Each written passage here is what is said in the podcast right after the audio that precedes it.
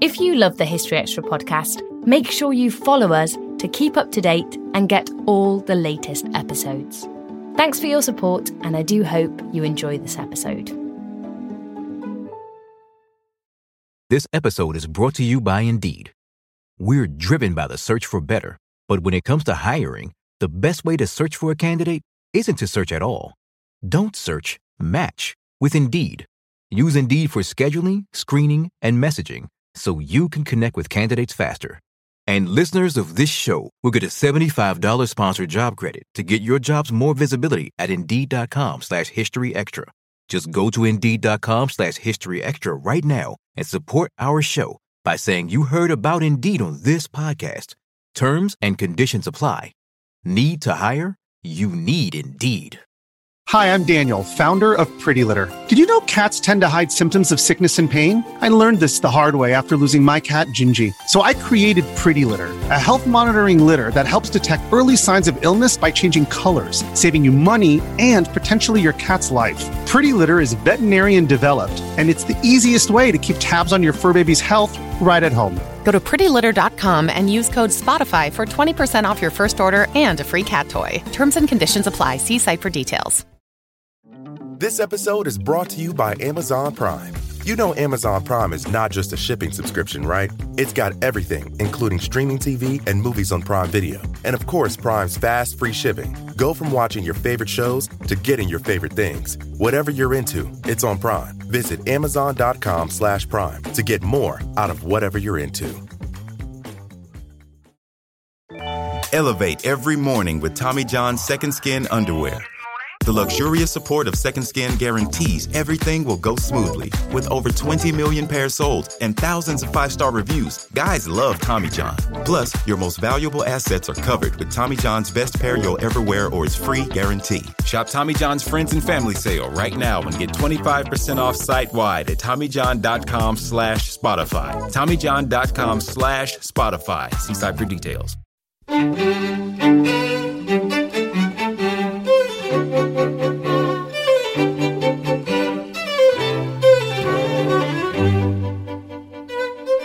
Hello, you're listening to the BBC History Magazine podcast. My name is Dave Musgrove, I'm the magazine's editor, and I'm joined today by Deputy Editor Sue Wingrove. Hi. And Features Editor Rob Attar. Hello.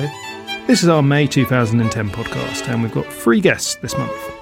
The Allies had known and spotted that was happening and had bombed them there. Well, I think it's very, very probable that the Second World War would have been over there and then. That was Laurence Rees on the German invasion of France in May 1940. At this point, some brothers and sisters had split up and others lost their luggage in all the confusion. So they ended up with absolutely nothing except the clothes on their backs, literally. That was Gillian Mawson on the evacuee children who fled Guernsey after Dunkirk.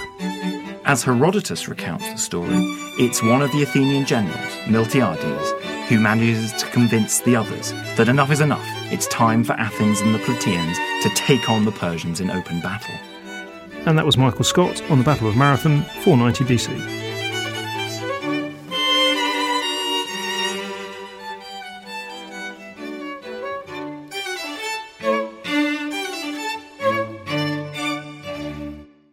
This monthly podcast is produced by the team behind BBC History Magazine, the UK's best selling history title.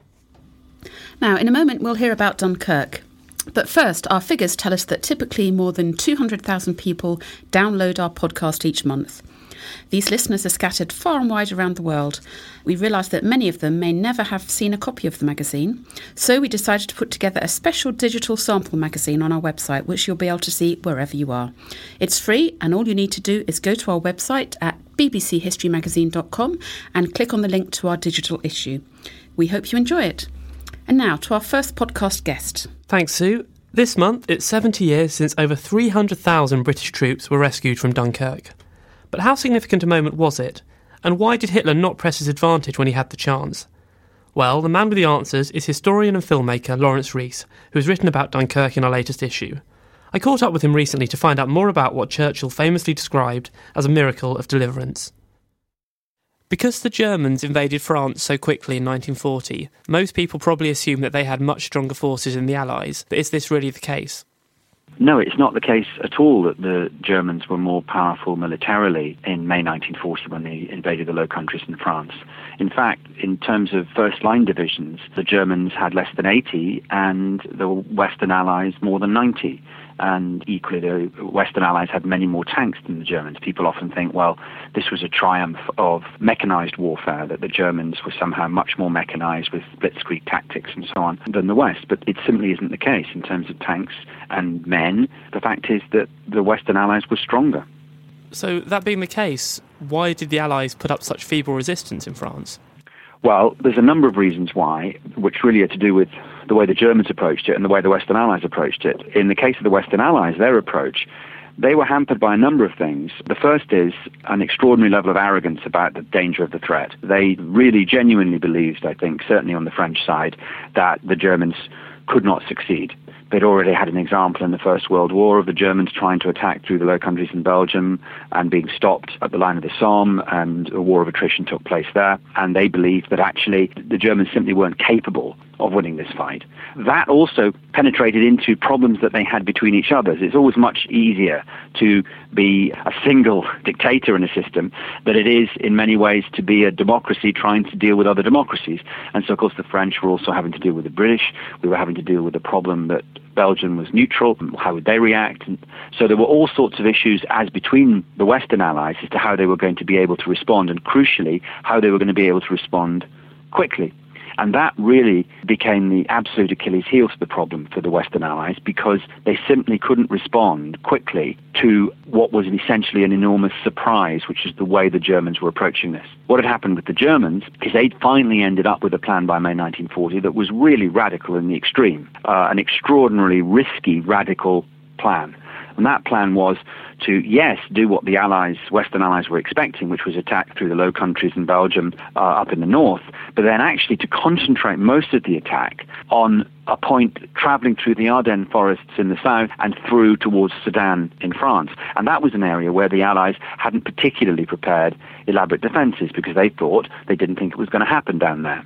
And once the Germans attacked through there, there wasn't a swift response from the Allies. So basically, what happened was it was a, an element of shock, surprise, and speed that completely, well, one friend's historian, Jeff Warrow, describes it completely discombobulated the Western Allies, which I think is a good word for it, that actually they were headless chickens at that point. They didn't know what to respond, and the Germans were moving so swiftly. So essentially, what happened is the Germans cut like a knife through butter towards the coast, reached the coast of France at the mouth of the Somme, and then suddenly, in a matter of days, bear in mind their memories was the First World War lasting years, but now in a matter of days, the Germans had completely cut off the vast majority of British soldiers, certainly, who were trapped north of them at Dunkirk, and then south of the Germans who were then coming down through Belgium.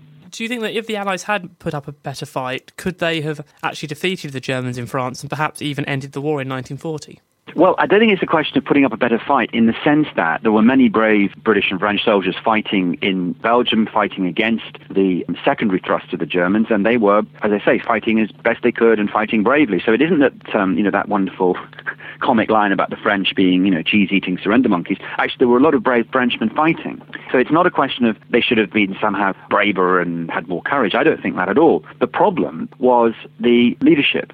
The fundamental problem was a leadership problem, which was a not a refusal or a disinclination to believe that the Germans were doing something completely surprising, which is to have their army group rush to the coast through the Ardennes. And, and that simply wasn't something that the uh, French High Command in particular were processing in their minds. And therein was the giant problem. If they had, if they'd reacted extremely quickly to that, knowledge that that was happening, if they'd put up really strong reconnaissance planes and so on, I think one German described the uh, German movement through the Ardennes forest as the biggest traffic jam ever seen in Europe. I mean, it was an extraordinary attempt to get these tanks, trucks, motorized material through often very, very narrow roads. Now, if the Allies had known and spotted that was happening and had bombed them there, well, I think it's very, very probable that the Second World War would have been over there and then.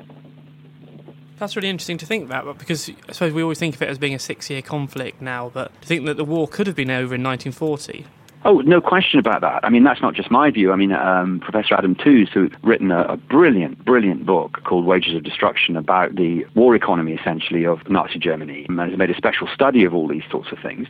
He's in no doubt that the Germans are aware that if this rush to the coast doesn't work, they've lost the war. So that's the level of gamble that we're talking about. It's arguably one of the single biggest gambles ever taken in history, what they were doing here. If they were cut off, if they couldn't get through the Ardennes, if they didn't manage to cross the river at Sedan, all of those possibilities, then essentially the Germans would have had to fall back into a war of attrition, which they knew they could not win. There was no possibility of the Germans winning a war of attrition against the British, French, the other Western Allies. And look what had happened in the First World War. It just couldn't happen. So essentially, Hitler is gambling the entire future of the war on the fact that the Western Allies won't spot what's really happening and they'll get to the coast. And it's a gamble he wins.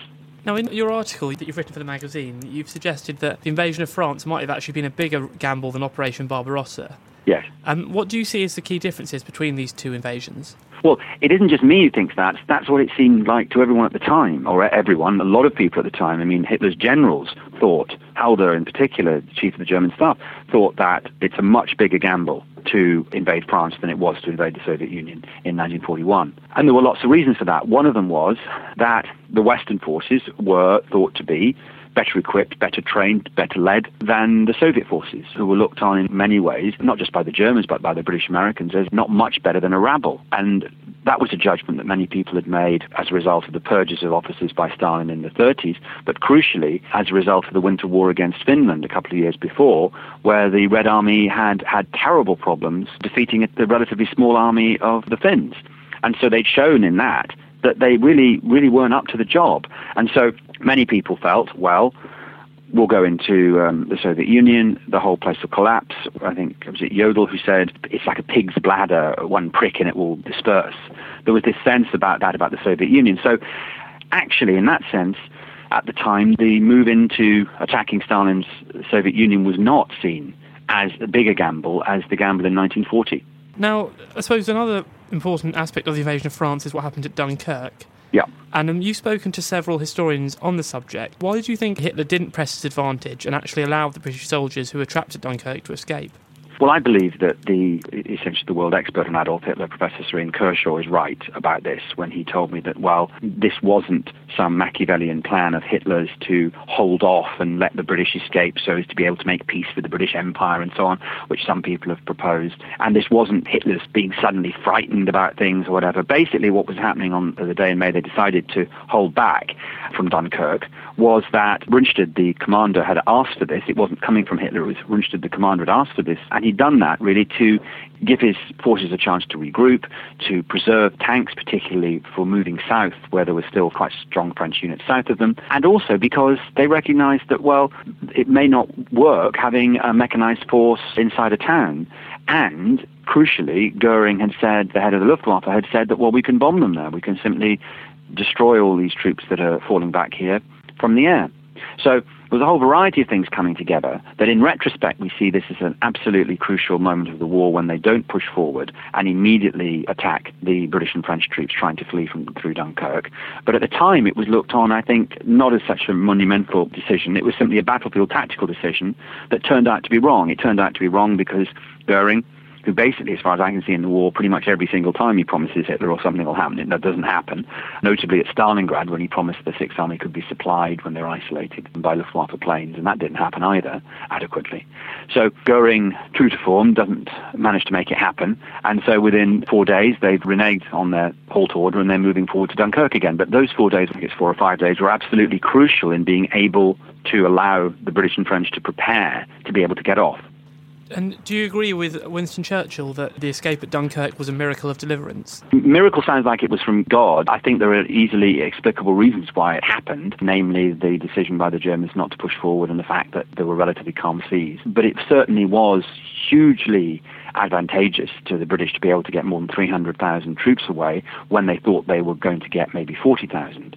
Whether that actually was a turning point in the war or not, I'm less sure about. And that's because what's sometimes forgotten in all the propaganda about Dunkirk as this great miracle of deliverance and so on, is actually the troops came away with virtually only what they stood up in. All of this wonderful equipment that they'd had in France, all of that was left on the beaches for the Germans. And the Germans were astonished when they actually saw what had been left behind, in many cases better equipment than they had.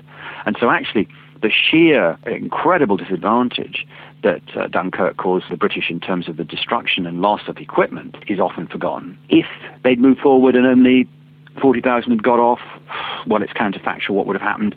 Again, Ian Kershaw wrote a fascinating article about this, imagining that it would have meant that uh, there would have been enormous pressure to come to some kind of uh, compromise peace with Hitler as a result. But would that have happened? Hard to know, because ultimately the reason that the Germans don't invade is the English Channel. It's not whether there's 300,000 or 40,000 troops back from Dunkirk without their equipment in Britain.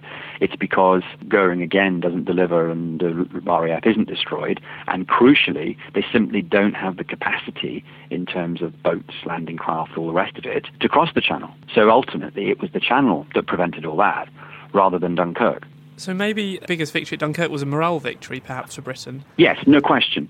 No question that that was where it was a huge victory. It was this sense of we British can turn uh, tragedy into triumph. That's what we do. Out of this terrible mess, we can pick something good.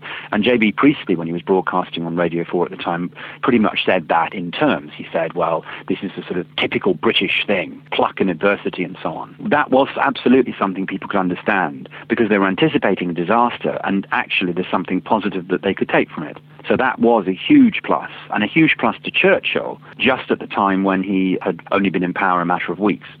Finally, the article that you've written in the latest issue of the magazine is based on interviews that you've conducted for your new website on Second World War history. Yeah. Could you tell us a bit more about what else visitors will be able to find on this yeah, site? this is ww2history.com, and I've been working on this with the team for um, a year and a half at least now on leaving the BBC. And really, I wanted to do it because having spent my time for 20 years making television series and writing books about the Second World War, I came to see that actually the web offers a fantastic new opportunity to do history like this. That's because you can have videos, there's more than three hours of videos on the site specially made. You can have testimony, there's more than three hours of testimony. You can have words, I've written 50, 60,000 words about key moments of the war. You can have other experts. I've interviewed, as you say, more than two dozen of the very, very best historians in the world on this, and their testimony in the site is more than a quarter of a million words. And you can have people interacting with it through a big interactive timeline we've got, and so on. So actually, what you can do is to is to use all sorts of different media all in the one place. And people can then, by going between things and between types of contributions and types of media, what they can actually do is participate much more in forming their own narrative of what's happening. And they can also contribute, of course, via forums and blogs and so on. So you can actually interact with it in a way that a television series or book doesn't let you do. And, and it's, you know, it's, I think it's, it's just tremendously exciting. That was Laurence Rees. You can read his article about Dunkirk in our latest issue. Plus, as you've just heard, you can now visit his new website, ww2history.com. And so on to our second interview. With the evacuation of Dunkirk and with northern France in the hands of the Germans, the British government took the decision not to defend the Crown dependencies of the Channel Islands. British forces were withdrawn, and the inhabitants of the islands, which are of course just a few miles off the coast of Normandy, had to make the decision whether to evacuate their homes or stay and face the threat of German invasion. Earlier, I spoke to Gillian Mawson, a researcher at the University of Manchester, who's been looking into the child evacuees from Guernsey. Now, Gillian, perhaps you could start by telling us what happened on Guernsey after the British forces withdrew. As the troops began to leave on the 17th of June, the British government hadn't provided any evacuation plans for the Guernsey population, and they couldn't promise them a large number of evacuation ships at that time. On the 18th of June, Guernsey's Education Council held an emergency meeting and decided that the evacuation of the school children must take place. The next day, instruction leaflets were printed and given to the school children so they could show them to their parents and a special edition of the Guernsey newspaper was printed as well, giving those details and saying that evacuation would start the next day. Personal accounts show there was confusion and panic amongst the islanders because they had only a few hours to make the crucial decision to send their children away or not. On the 20th of June, ships of all kinds began to arrive to collect the children and their teachers, who endured very rough overnight boat crossings. They arrived in Weymouth at dawn, where they sat for hours waiting for permission to disembark.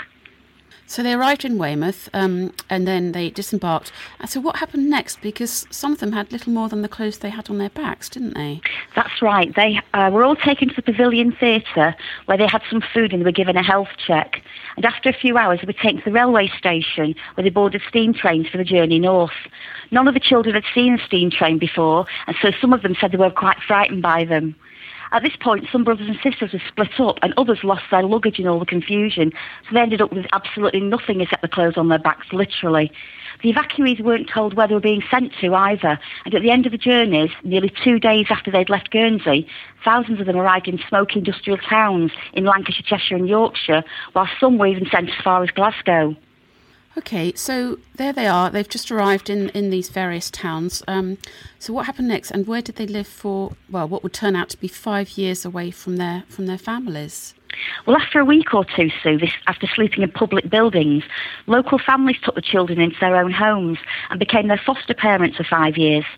A number of the Guernsey mothers moved into empty, unfurnished houses and even shop premises with their children, and they often shared with other Guernsey mothers with their children. In addition, some of the Guernsey headmasters decided to set up their own Guernsey schools in empty buildings, and that was to keep the pupils of the teachers all together during the war. So I believe they had a great response from the local community. Is that correct? That was it was extraordinary. So local newspapers reported the fact that the evacuees had arrived with nothing and that their families were trapped on Guernsey under German occupation. Immediately, cash donations plus thousands of items such as toys, clothes, shoes, bedding, and furniture were sent in, often from people who had very little of their own. Private companies were generous as well. One company gave the evacuees 60 new mattresses Another one sent shoes to the children, whilst grocery shops sent them fruit and vegetables. And a large number of cinemas, football clubs, and pleasure grounds admitted the children free of charge at weekends. So the children settled in and they, they stayed they kept their Guernsey identity, didn't they? I mean, some of the, as you were saying, the groups were housed together and the schools were kept together. Um, so presumably that helped to compensate for, for not actually having their families around them. So meanwhile, back in Guernsey, what was happening with the families? Because the Germans were now in occupation, weren't they? That's right. The islanders, I believe, had to follow very strict rules laid down by the occupiers. And the parents who had sent the children away on the evacuation ships had no idea where the children had ended up. And it wasn't until mid 1941 that short letters sent via the Red Cross organisation began to be delivered between Guernsey and England. But these letters were costly. A lot of the children couldn't afford to, to pay for them, and they could only write 25 words or less, which were then strictly censored by German officials, and it often took up to a year to get a reply to your letter. That's amazing, isn't it, for small children um, in particular to be separated from their parents like that? Um, so they stayed, as we know, for many years in, in their new homes. Um, what happened after the war? Well, the evacuees obviously wanted to return home straight away, most of them, but it had to be staggered as there had been a great deal of damage done to Guernsey. Buildings, houses, and businesses had been destroyed, and barbed wire and mines had to be removed from the beaches. And I think a lot of the German soldiers were actually made to do that work before they were um, before they were allowed to leave the island. Personal accounts show that some of the younger evacuee children had become very fond of their foster parents over the five years, and they were reluctant to return home to families that they had little memory of. Some of the evacuees didn't return to Guernsey at all. They'd started college, or they'd found good jobs, or they'd become engaged to local people. When those that did return to their island got there, some of the Guernsey parents didn't recognise their own children as they stepped off the boats. One evacuee told me she'd left Guernsey in 1940 as a teenager and returned in 1945 as a mother with a newborn baby. As a result, her parents didn't recognise her and certainly didn't know how to relate to her. Some of the evacuees went back to Guernsey only to return to England again within six months. Even today, the evacuees continue to thank the people of England and Scotland for their welcome, and most are still in touch with the families who cared for them. Now, you've been talking to the um, former evacuees, haven't you, to record their experiences and to get their personal accounts. Um, and if any listeners were, in fact, evacuees and would like to be interviewed, um, you'd like them to get in touch. And also, if I may, I'd like to also hear from any of the volunteers who helped the Guernsey evacuees when they arrived in Britain. I have only found about four or five, and everyone can find my contact details at the end of my article in your magazine. This episode is brought to you by Indeed. We're driven by the search for better, but when it comes to hiring, the best way to search for a candidate isn't to search at all. Don't search, match with Indeed. Use Indeed for scheduling, screening, and messaging so you can connect with candidates faster. And listeners of this show will get a $75 sponsored job credit to get your jobs more visibility at Indeed.com slash History Extra. Just go to Indeed.com slash History Extra right now and support our show by saying you heard about Indeed on this podcast. Terms and conditions apply. Need to hire? You need Indeed. This episode is brought to you by Amazon Prime. You know Amazon Prime is not just a shipping subscription, right? It's got everything, including streaming TV and movies on Prime Video. And of course, Prime's fast, free shipping. Go from watching your favorite shows to getting your favorite things. Whatever you're into, it's on Prime. Visit amazon.com slash prime to get more out of whatever you're into. Elevate every morning with Tommy John's Second Skin Underwear. The luxurious support of Second Skin guarantees everything will go smoothly. With over 20 million pairs sold and thousands of five star reviews, guys love Tommy John. Plus, your most valuable assets are covered with Tommy John's best pair you'll ever wear or its free guarantee. Shop Tommy John's Friends and Family Sale right now and get 25% off site wide at TommyJohn.com slash Spotify. TommyJohn.com slash Spotify. See site for details. And that was Gillian Mawson, whose research has been facilitated by a grant from the Scouloudi Foundation and the Institute of Historical Research. If you were a child evacuee or were involved in looking after the evacuees and would like to be interviewed, you can find Gillian's contact details at the end of her feature in this month's magazine. Or we can put you in touch. You can contact us through our website at bbchistorymagazine.com. And now for our final interview, which takes us back in time to ancient Greece and the clash between Athens and Persia at the famous Battle of Marathon. It took place two and a half thousand years ago in 490 BC. Michael Scott has written a trenchant and invigorating piece for the magazine about it, and I had a chat with him about the battle and its aftermath. It's 2,500 years since marathon. I think the first thing we need to do is just get a bit of context here mm. and just find out exactly what's going on, who's where, who's doing what, and what's happening. So, what's happening in 490 BC?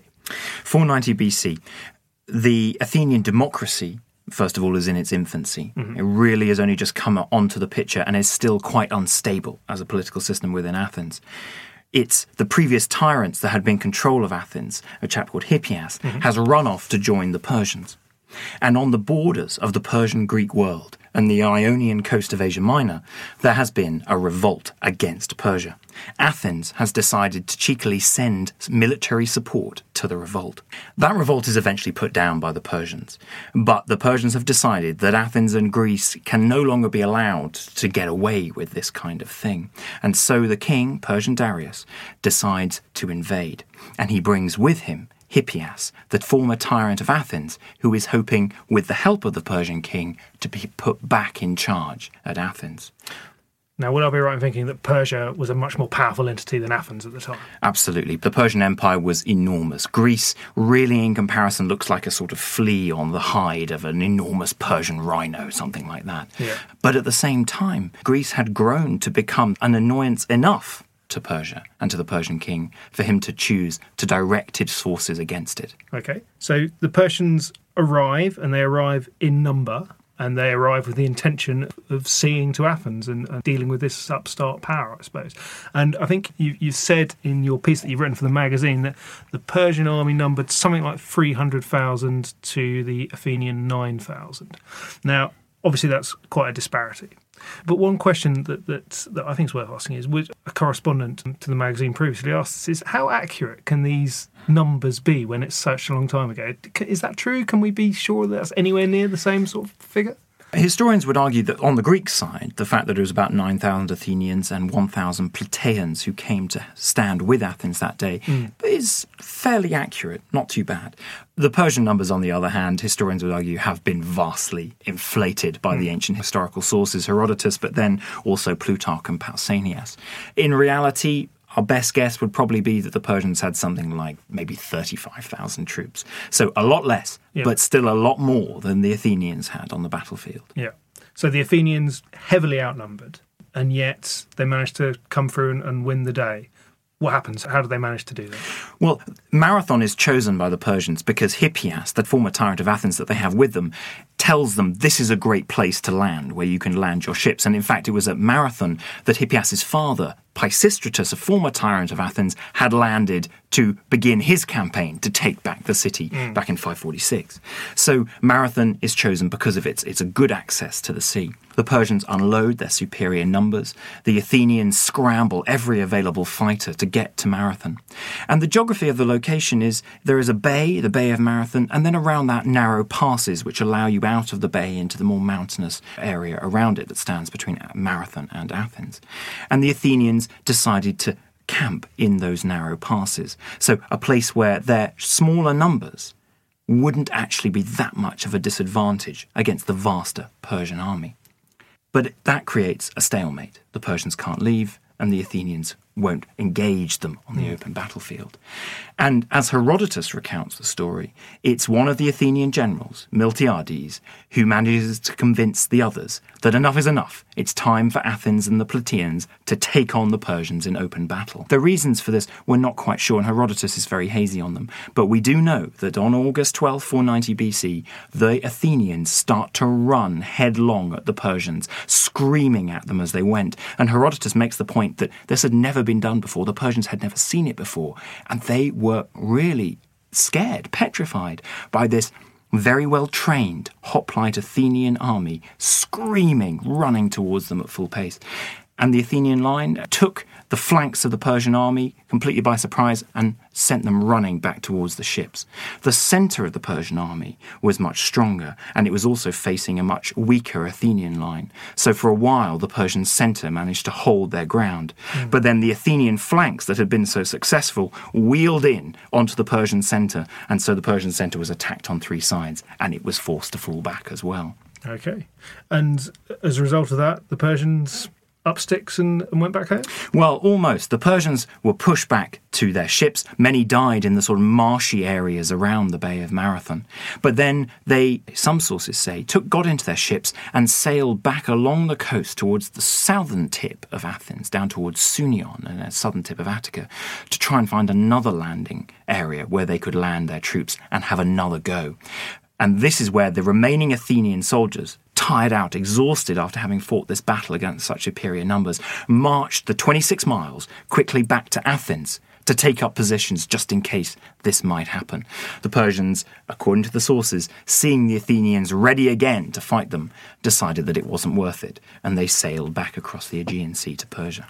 Let's talk about that 26 miles for a second. Because obviously, there's two reasons why we're talking about this now. It's the 2500th anniversary, but also this month it'll be the London Marathon, and lots of people will be running a similar distance. And obviously, there's a link between the two. But we need to just clarify who ran where at Marathon because it's not quite as simple as you might think, is it? No, it's not. And it depends entirely on which ancient source you look at as to which kind of run was done by whom and mm. where. In Herodotus, a man called Phidippides is sent to run not from Marathon to Athens, but from Marathon to Sparta, which is a lot further than 26 miles. Mm. It's hmm. about 280 miles round trip. He's the man who makes that run, is told by the Spartans that, sorry, we're in the middle of a religious festival, can't help you. He then has to run all the way back to Marathon to tell his soldiers, his Athenian fellow comrades, no help, more help is coming. They then fight the battle. And then, in the earlier versions of the story, all the Athenians head back the 26 miles that separates Marathon from Athens. Once you get into about the first century BC and then in the first century AD, you get different versions of this story. Until in the first century AD, in Lucian, you get the story that Phidippides, having run from Marathon to Sparta, Sparta to Marathon, having fought the Battle of Marathon, then runs from Marathon to Athens, where he cries out to the people of Athens, Nenikesemen, we have won. And then he collapses and dies. And it's that final run of Phidippides, the 26 miles from Marathon to Athens, that is recreated in the marathon race today. In fact, when the first Olympic Games, the modern Olympic Games, was reinstituted in 1896, it was suggested, because the Games were being held in Athens, that the marathon run, the Phidippides run from Marathon to Athens, would be a great Olympic event.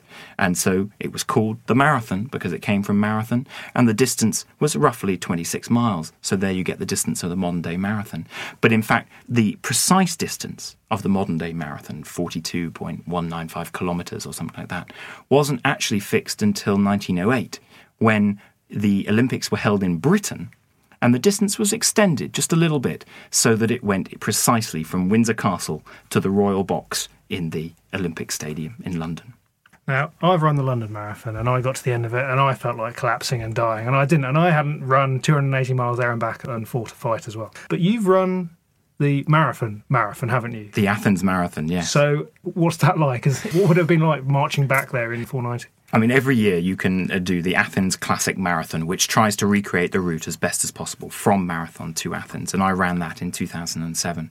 It's an extraordinary event. You start on the battlefield of Marathon. The first five kilometres, you run past the tumulus, the burial ground, burial mound that was made for the 192 Athenian dead from the Battle of Marathon, which is still there today. You run around it before you head off into the distance to go back to Athens.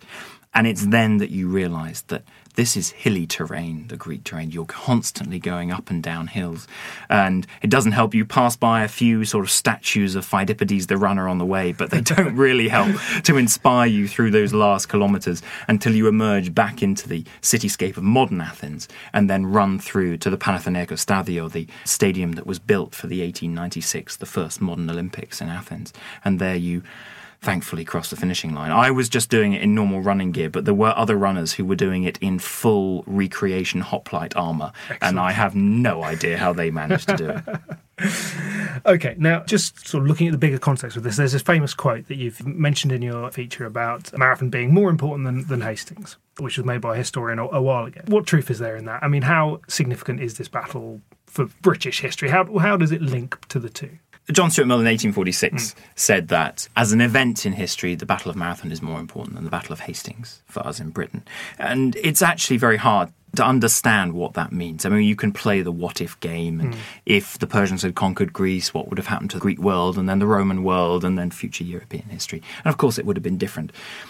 But I think there are two ways to understand the significance of the Battle of Marathon. The first is for the ancient world. And for Athens, it was hugely significant because this was an Athenian victory. Mm-hmm. No one else could claim it, have a part in it. You know, it was Athenian victory, and it echoes all the way through the ancient world that the Athenians and Marathon it becomes a, a part of their identity. For the modern world, I think the way to understand Mill is is actually to understand the sort of world in which he was writing in the 19th century. Philhellenism, the love of Greece, had recently become a relatively new phenomenon. It had been reawakened, this sort of understanding, awareness, and acknowledgement of ancient Greece as an incredibly important culture. The Greek War of Independence had recently been fought, Greece emerging once again as a free and independent nation. Byron had gone to Greece and died fighting for this. Other poets were beginning to write poems about the ancient Greek world. In fact, uh, there's a Browning poem, Phidippides, which is dedicated to the marathon runner.